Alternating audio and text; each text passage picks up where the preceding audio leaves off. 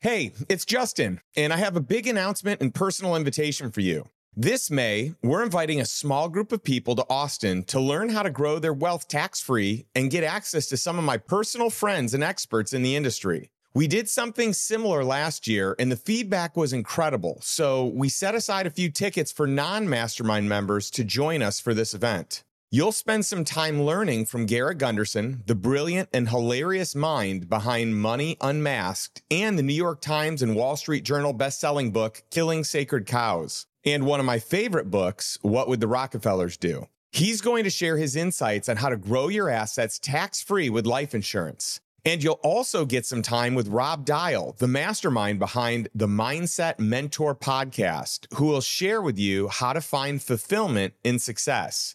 Then you'll get to participate in a special investment presentation, in depth discussions, and breakout sessions on two crucial yet often overlooked topics personalized tax strategies and wealth building. Plus, when you register, you'll have the opportunity to attend a one day course the day before on vetting deals. If you want to learn our process so that you can make great decisions, there's no better teacher than Hans Box. This is our most requested topic, and it'll be an exceptional course. Seats for the course and the one day event are limited, so if you're interested, please grab your ticket today. I always say you're just one connection, one decision, and one strategy away from true freedom, and I look forward to helping you on your journey. Head over to lifestyleinvestor.com forward slash live or click the link around this video and secure your ticket now before we sell out. Hope to see you in Austin this May. Once again, that's lifestyleinvestor.com forward slash live. I can't wait to see you there. Now, let's get into today's episode. Welcome to the Lifestyle Investor Podcast. Imagine being able to earn passive income, build long term wealth, while gaining total freedom from your business or job. That's what lifestyle investing is all about. I'm your host, Justin Donald, and in less than two years, my investments drove enough passive income for both my wife and me to quit our jobs. And now I want to show you how to do the same. I want to teach you how to create wealth without creating a job. You'll learn the exact same investment strategies I used to multiply my net worth to over eight figures all before the age of 40. If you want to learn all about low risk cash flow investing, achieve financial freedom, and live the life you truly desire, this podcast is going to show you exactly how to do it. It's no secret that digital marketing is essential to building a business, but there's a lot to keep up with. SEO, paid advertising, social media, web development, branding, email marketing, lead generation, sales funnels, and so much more. And for the busy entrepreneur trying to scale their business, knowing what to do and how to do it gets confusing quickly. No one knows this better than today's guest, Patrick Dillon. Pat is a lifelong entrepreneur and founder of Wise Digital Partners, an award winning digital marketing agency specializing in developing strategies, products, and services designed to help any size business grow and thrive in the digital world. In today's conversation, you'll learn how Wise Digital Partners is helping entrepreneurs navigate the confusing world of marketing so they can achieve hyper growth in their business, why hiring the right team is the most effective strategy to scale, and the downside to niching down, and how Pat built multi million dollar businesses across 10 different industries. One more thing before we get to today's interview. Pat has a special gift for Lifestyle Investor podcast listeners. He's offering a complimentary online business audit valued at $350, where his team will evaluate the digital health of your company. They'll review your website, SEO, social media, keyword rankings, paid media, analytics, and more, all for free. To get access to this gift, visit lifestyleinvestor.com forward slash 120. Thanks for listening. And without further delay, my conversation with Patrick Dillon.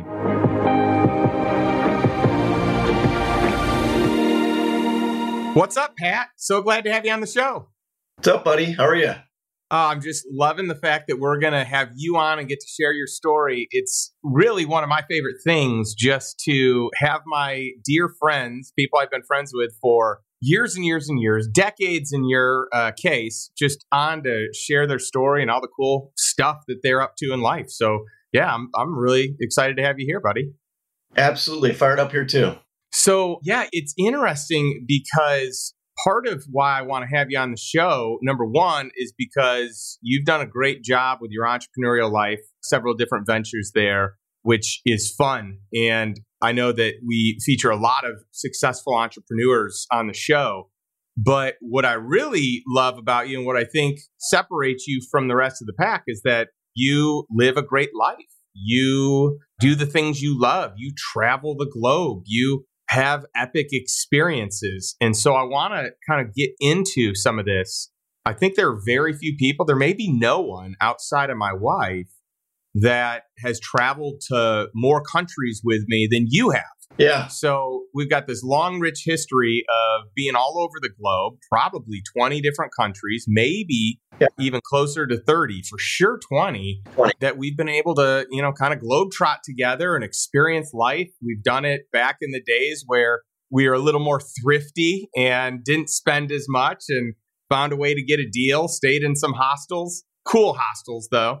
And then, you know, we've done it where we've had money and we've spent, and it's been a little more extravagant with three Michelin star restaurant type of experiences and uh, just, you know, kind of the full gambit. Let's go back to the old days. The hostels were the most fun. Oh, totally. I remember that one that we were at well, I mean, th- there are so many, uh, so many great stories. I, I, don't even know if we should go into all those right now. I just remember a really fun experience with one of the places that we stayed. I believe it was in Barcelona. Yep. And our good friend Jimmy didn't make friends very well with the person running the place and got shooed out with a broom. That was actually Adam, but whatever. Oh, okay. That's pretty funny. So, yeah, I'd love to just hear like, where did you get this desire to travel and explore the globe? Yeah, obviously, you know a lot of the story on, on, on travel. It's I had great parents who really enjoyed travel and really wanted my brother Rob and I to experience travel. And we took like a big international trip every single year growing up. And then as a kid, we had, I think, four sets of exchange students from different parts of the globe, quite a couple from Barcelona, Madrid, and different areas of Spain. And so, you know, having them come visit and learn about their culture. And then we were invited to go there and stay summers there. And just that's been a back and forth thing every every single year. Nuria and Jordy say hi. I think Hillary and I are going to go there this summer as well. And that kind of put me on the path for getting out and exploring more and I think I've backed around Europe three times, backed around Thailand twice, been everywhere you could imagine going in, in uh, Mexico. With you, I mean, it's been, I mean, so many places in the US and Canada and Caribbean and Mexico and, and Europe as well. And there's a few friends out there like that where we just travel so well together because it's it's like it's very difficult to upset us things roll off her back pretty quickly and i really i wish i could do more of it i think with with covid and the pandemic and starting this new business it's been a lot less travel than i would like and that's going to change this year i think oh, that's awesome i also appreciate the benefit that i got the extension of the exchange students so yeah. you had this really cool experience where you invited exchange students into your home. They lived with you. They did high school with you. And then you went over there, lived with them, did life with them. And so by extension, since we've done a bunch of trips, you know, I got a chance to meet them while they were here in town. We got a chance to go hang out with them when we were in Spain, I think on a couple of different occasions. I think one of them was a professional athlete and took us around, introduced us to other people on the team. And just, we got like a real live tour from people that lived there every single day. Like it was it was their world. And I feel like there's no better way to tour a city, a country, multiple locations than from locals that have like meaning tied to, like they have experiences, they have this love and joy of the things that they're showing us because of the impact and the influence it had on them. Yeah. Yeah, in fact, the last time I was over there, I spent six weeks in in Europe, like four years ago, over the summer. It was Jordy's 40th birthday. There was seven Olympians at the 40th birthday party, including his wife. So such a neat group of people. That's unbelievable. Yeah, no kidding. Just athletic as they come. Yeah. So, yeah. And so I could see how travel could become very appealing when that's kind of the framework that you grew up with, that you started at a young age, you knew people well uh, across the globe, you had this pen pal type of relationship that went beyond just paper and pen. Yep. Yeah, just such a unique experience. And from there, you really also found this love, not just of travel, but of people, relationships, even you know, I feel like that kind of rooted down and you learned to appreciate entrepreneurship and started in your own entrepreneurial ventures. And I'm curious where that came from because from your parent standpoint, I don't like from either of our parents, neither of us had entrepreneurial parents, right?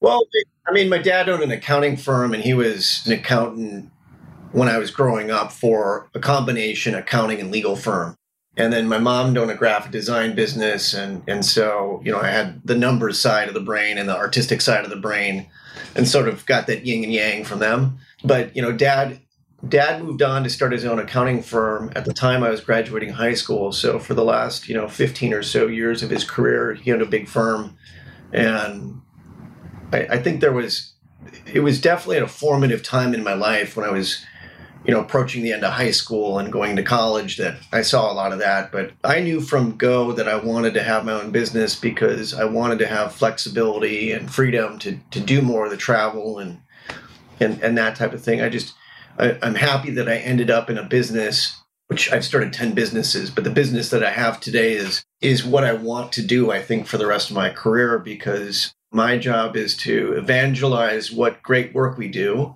and talk to business owners. And I couldn't imagine, like today, I have 11 meetings today. I'll be talking to four new business owners about helping grow their business. It's such fun conversations. I, I just, I really enjoy it. Well, let's talk about some of your early businesses. One of the things that uh, I really enjoyed with an interview that I had with my friend Kasim Aslam, he talked a lot about this power of, of niche markets, like find the niche market, find these businesses, become the authority in this space, there's huge opportunity and he has kind of owned the montessori space. He's done a lot in the world of he sold his google ads agency and uh, really has done some cool things and so i think of like some of your businesses as very niche market businesses i'd love for you to share some of these like one of them i remember uh, you know one of your first ones being that janitorial business that you were able to scale by implementing the right SEO, finding the right operator that could actually be boots on the ground so you didn't have to. Yep. Yeah, let's talk about that. Yeah, you know, it's it, the arc of what I've done is it's it's just a very weird path, but you know, it started out with the crowdsourcing fashion company, which I started with uh, with a friend of ours, Jimmy, in 2006 that was a really fun business. I, I liked it. it. There was a lot to learn. We were getting into retail, where we were selling online, we were creating online, we were recruiting designers from around the world. We had 10,000 designers on board in the platform in 18 months. But no one could predict or, in a lot of cases, handle the, the crash of, of 2007. And that changed everything for us. And, you know, big brands weren't spending money. Retailers didn't want to onboard or, or, or take a risk on a new fashion brand and so that business actually became a software company that had a couple breakout products. The one that really broke out was uh, was called Deal Current Network. We were the first company to private label Groupon, and so we ended up providing a competitive toolkit, uh, a software platform to media companies to help them compete with Groupon and other businesses like it in their local markets, which got us into advertising. And we ended up having 44,000 small business advertisers on that platform. What we figured out was they really, really needed help with more sustainable marketing models. So their website, SEO, Facebook, which was just coming onto the scene at the time for local businesses, Google, all that stuff. And so, you know, we created a digital marketing agency, which is called Lightpost Digital about eight or nine years ago. And I started seeing the success that we were bringing our clients and how fast their businesses were growing because we were we were ahead of the curve with a lot of those businesses, getting them online, establishing them well with Google and social media and directories and all these other places. I think at the time, like with the janitorial business, I think I got jealous. I was jealous at how fast we were growing their businesses. And I, I felt like I, I was maybe a little bit bored because business was moving really well. We were, you know, we had been doing that for a couple different years. And I started doing some research with a student actually into, you know, what industries are B2B, serve local market, are disruptible online, and have nice recurring revenue with, with healthy margins. And a janitorial business is a lot of those things. Now, the margins are a little more, more squeezed today, and COVID created some unusually strong effects on the janitorial businesses. A lot of less people today go into offices, so there's less opportunity out there and all that stuff. But yeah, I've got I've got two janitorial companies now they run decently. I've got a general manager that manages them. And it's been interesting to sort of play both sides, the client and the agency, because Wise Digital runs the marketing for those businesses and pays normal fees to Wise Digital and stuff. And that's been fun. But, you know, I think the most fun I've had to date in any of these businesses is Wise Digital. It's essentially like my third agency because we built a big one. We merged it with another company, sold it, got rid of all of our investors, including our VC capital and all that and I just didn't I didn't like the merger that it went into. So in early 2019, I started Wise Digital. I brought back all the talent, most talented people I've had in all my businesses. So I, I, think I approached six or eight different people individually, one at a time over the first two years, and every single one of them came back and now runs a department. So we've got just six wonderful managers who are the smartest people I've ever worked with in that particular role and discipline. That's awesome. Yeah, it's it's really cool that you could kind of cherry pick who the best people you've worked with over the years are. And by the way, I get it. I get what happens when you have VC money and you're on the VC treadmill and there are demands. It's it went from being your business, you call the shots to it's not necessarily just your business. In many cases, you may not even have majority ownership or majority control yeah. and you're you know answering to them it's a different game. And i always tell people hey vcs are great for the right situation but they're not right for every situation. What was different here was we became a software company and they invested in the software company but then we pivoted and moved into more of a services model as a division of that company. And then that model grew faster than the software side. So the vcs ended up in a business that they were majority shareholders in that they didn't really understand anymore. This business was more attractive, lot bigger potential. I wanted to do things with it that they just didn't understand. Hmm. Or maybe have the wherewithal to sit through how long it was going to take to get to where we wanted to go. Yeah, that makes sense.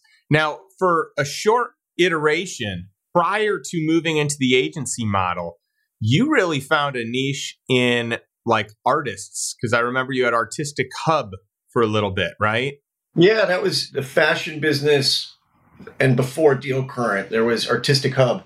And what that was, we had we had built a very successful website for attracting artists and getting them to download design templates, go and create something like a t-shirt design, upload it, and then bring their friends to the website to vote on it. So they would go and do all the work and then create all our traffic, and then we would produce the results. And it was really interesting. I always think back, like, what if the 2007 crash didn't happen or didn't happen right then, and we had maybe one more year? Because I went out and figured out how to get us into retail. I got us into, I think, 28 different retail stores in six US markets, everywhere from LA to New York to Miami. And that, you know, that was a, a fun and interesting business. But when the crash happened, and I think within a matter of six months, a third of our, our retailers went out of business Another third said they didn't want to do wholesale anymore. They wanted to do consignment. And the revenue model just flipped upside down. I just wanted to take a quick moment to let you know about a special offer that I created for the lifestyle investor community. When I look back at my investing journey, there's one specific investment in particular that was the spark to increasing my net worth and allowing me to leave my job to become a lifestyle investor. I'm talking about mobile home parks. Yes, mobile home parks. If you just cringed a little, that's exactly why these provide such a great opportunity because of the negative stigma and stereotype people might have. In reality, this is an incredible investment that you can get into with little or no money down. You can also quickly get a return on your capital. You can immediately cash flow on day one. You can hold it forever as a cash cow you get accelerated depreciation to reduce or eliminate the taxes that you would owe. And often the seller will finance the deal so you don't need a bank. You can also buy them at the highest cap rate of all real estate, meaning it's the cheapest real estate to buy based on the income that it generates. And it's the lowest default rate of all real estate, meaning it's the safest asset class to own in real estate. I use this asset class to start my journey in real estate investing and grow my net worth to over eight figures all before I turn 40.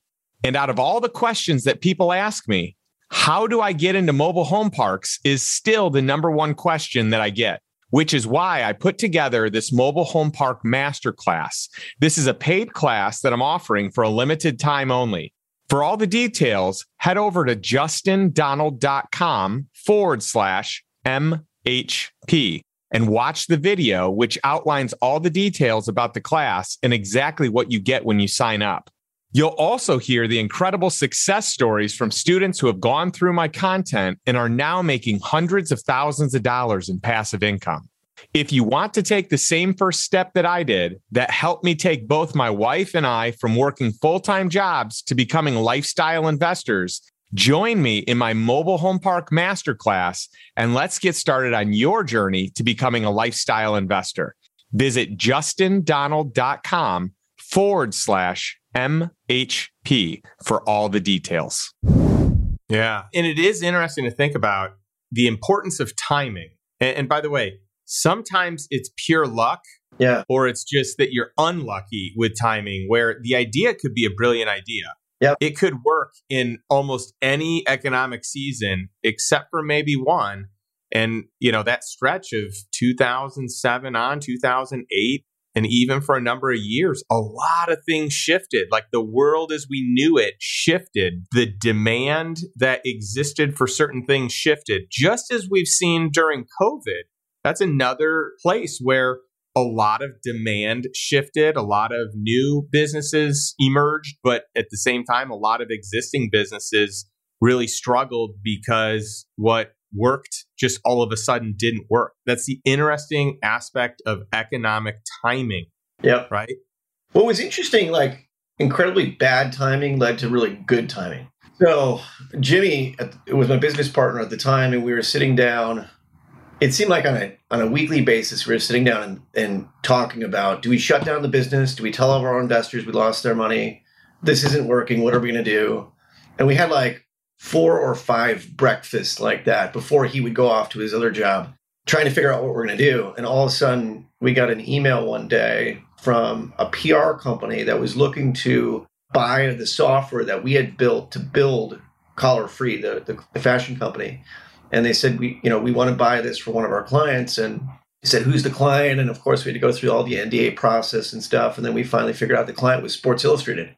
And so jimmy was very smart to think hey it's not available for sale anymore. It's available for licensing. And that became our first licensed client with a platform that we built to help drive traffic for sikids.com and then eventually more of the time properties. And so bad luck can change and turn into something good if you just have the grit to stick through it.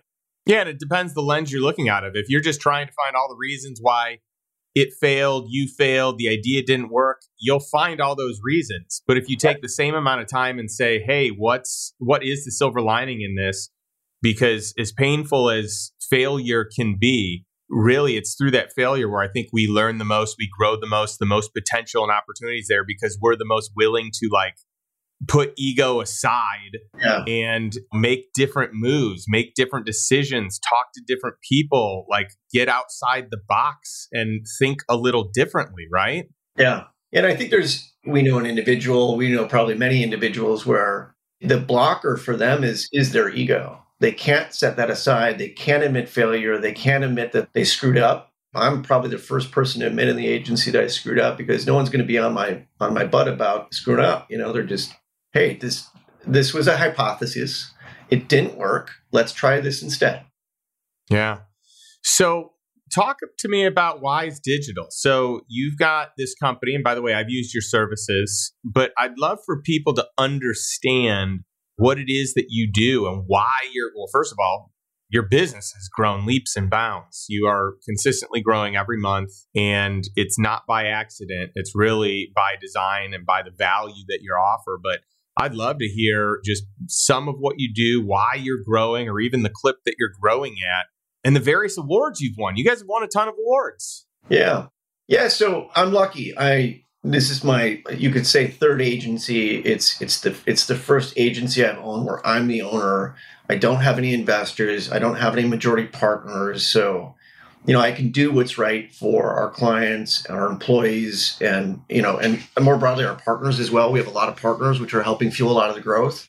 So, you know, the thing I learned in the first agency, Lightpost Digital, was we weren't offering enough products or services. We were offering a very small collection of products and services. And then, you know, you start growing 10, 20% of your clients by leaps and bounds because they're the ones that are set up for that kind of you know in, influx of business and they start asking you for more and more services and then you try and add on other stuff later and it's like well you're just saying yes so that you don't lose their other business and i think that was the tough area that lightpost was in also you know we i had a partner who didn't agree with me all the time and also we had investors that were fighting a lot of it and i think when i went through the merger i figured out a lot of the stuff that we were remarkably bad at, that business was really good at. And then we were good at the stuff they weren't good at. And so I think when we come combine forces, I learned a lot about just how are we going to be like an A player across all these different disciplines. Because what I've come to realize in digital is that this is a really complicated ecosystem today. Five years ago, 10 years ago for sure, you could, you know, launch a website, do a little SEO work, and all of a sudden the phone starts ringing. Well, today it's it's more challenging you know there's a lot more businesses in every single category that have gotten wise to how this stuff works they're dabbling with listings and reviews and the seo and the ppc and all that stuff. And it's, just made it more challenging. In fact i launched another janitorial company just two years ago and the difference between launching that company two years ago and the other one four or five years ago it's a very different ballgame in the exact same like size market. And so it takes a lot of really talented people. It takes a huge payroll. We're running a million and a half dollar payroll right now, and it just keeps growing and growing. One thing, when you talk about niches and, and going after a niche and owning a niche, I've done that with various businesses, but with Wise Digital, I chose not to do that. I think the conventional wisdom for agency owners by former agency owners is that you got to niche yourself. You got to work with just, you know, Montessori schools or just janitorial companies or whatever. But there's a lot of things I don't like about that. One, you're not protected against economic cycles, right? Because what if you chose just to work with mortgage companies? Like our number one vertical for the first two years of COVID was mortgage companies, and we just we kept winning awards. We were ranked so highly on Google for eight or ten different terms related to mortgage marketing and mortgage marketing agencies and nationwide focus and all this stuff that they just kept coming to us. But you know, once interest rates turned, that business flipped upside down. And those businesses are 70 or 80% down over last year. So it's the foresight that we had was we know this was coming. So we just started doubling down on our, our accounting clients and our legal clients and our e-commerce clients and those types of businesses. And so now we serve like 30 or 40 different industries. Uh, we have clients in three different countries. Our largest client is in Australia, trying to move into the US. We've got employees in uh, four countries and nine states. It's just, you know, it, it turned global really quickly. And so, you know, my plan for the business is I'd like to, even though we're in 30 or 40 industries, there's a lot of those types of businesses that just come to us and find us because of the award winning work and the breadth of services and the affordability of our business versus a competitor who's at, at our same level quality wise, but much, much bigger. So they're twice the price. It is really to focus on how can we dominate 10 industries? How can we define million dollar verticals across 10 different in- industries so that you know like when covid hit even though we had about 15% of our clients that were in, in businesses that had to completely shut down with covid the other 80 for 85% of our business either maintained or grew because of COVID, which allowed you know my team and my employees not have to worry one day about their job or their paycheck. It allowed us to go back to about 15 of our clients and say, "Hey, we know you're in trouble. If you haven't gotten any kind of government funding yet, we have. We're going to take care of your marketing and your fees until you get that money." And so we were able to do things like that because we weren't so focused on one industry. We, we didn't have all our eggs in one basket.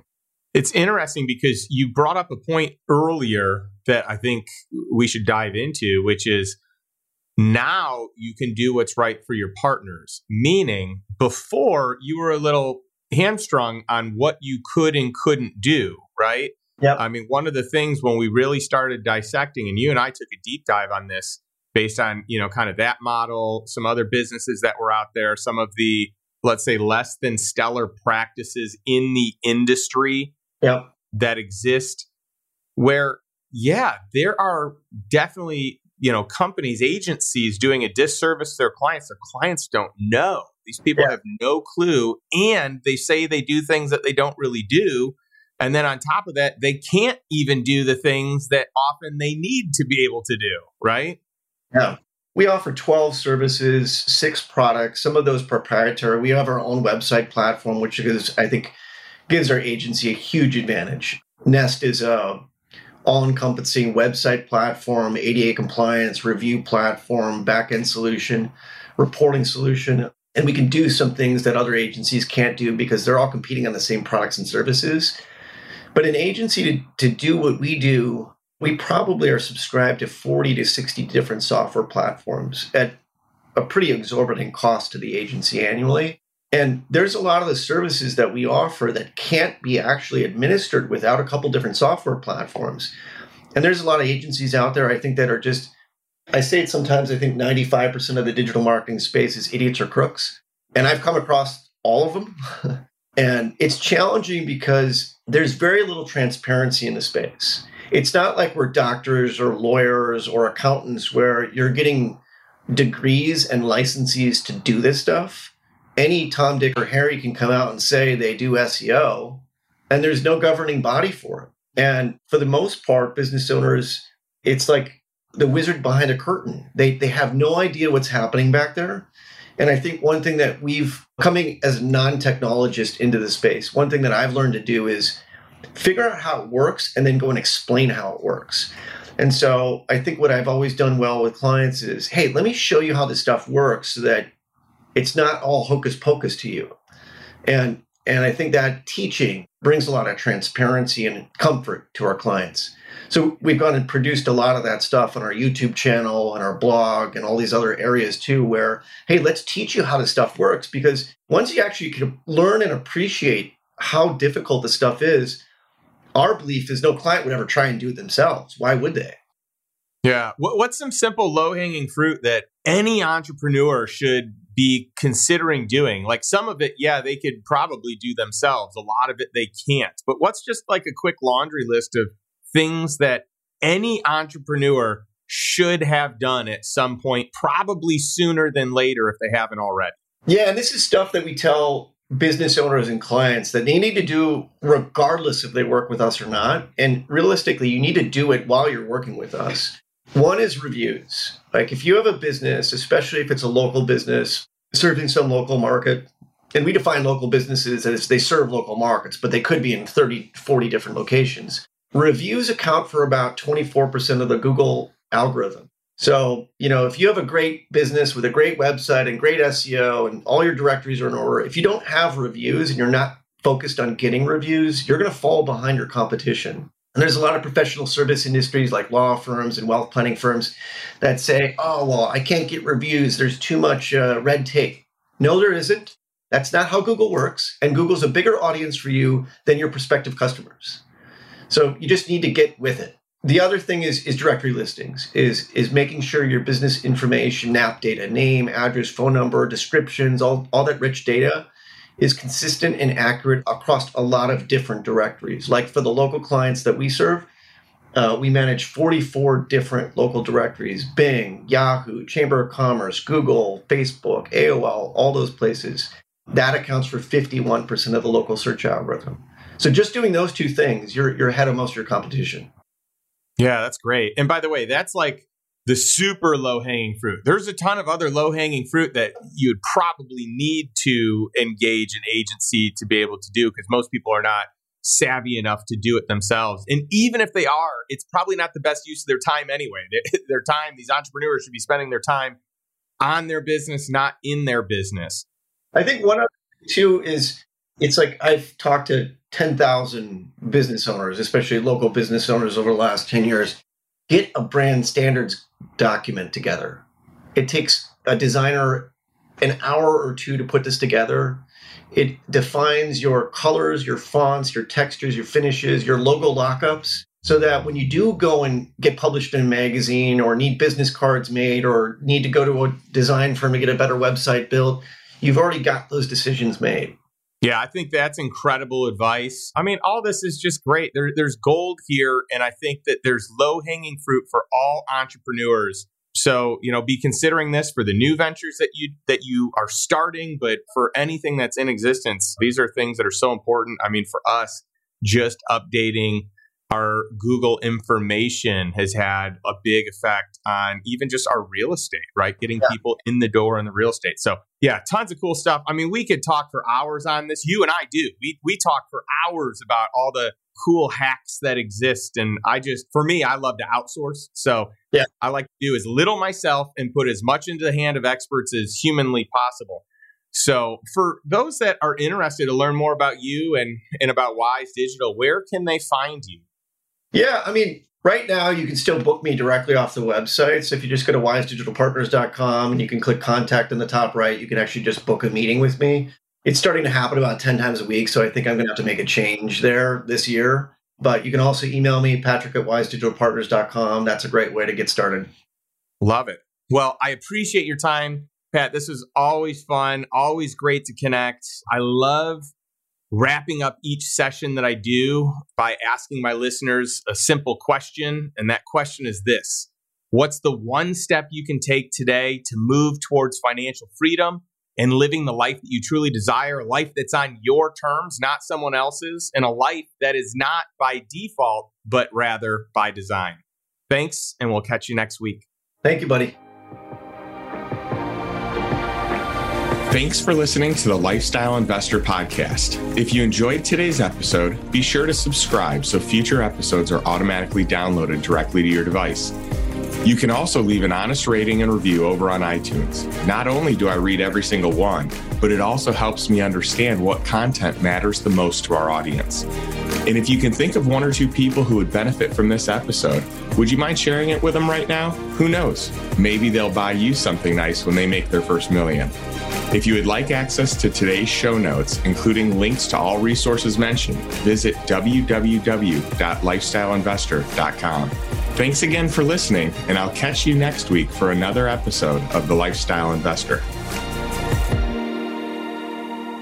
This podcast is being made available exclusively to financially sophisticated, high net worth individuals capable of evaluating the merits and risks of investments. The material presented in this podcast is not intended to be investment advice or to recommend the purchase or sale of any security, nor is it intended to be legal, accounting, or tax advice. You should consult with your legal, tax, or financial advisor in connection with any material discussed on this podcast. Past performance is not indicative nor a guarantee of future results. Certain materials discussed on this podcast may have been prepared by third parties, which have been obtained from sources that we believe to be accurate and current. However, we make no representation or warranty as to the accuracy, completeness, or currency of such materials.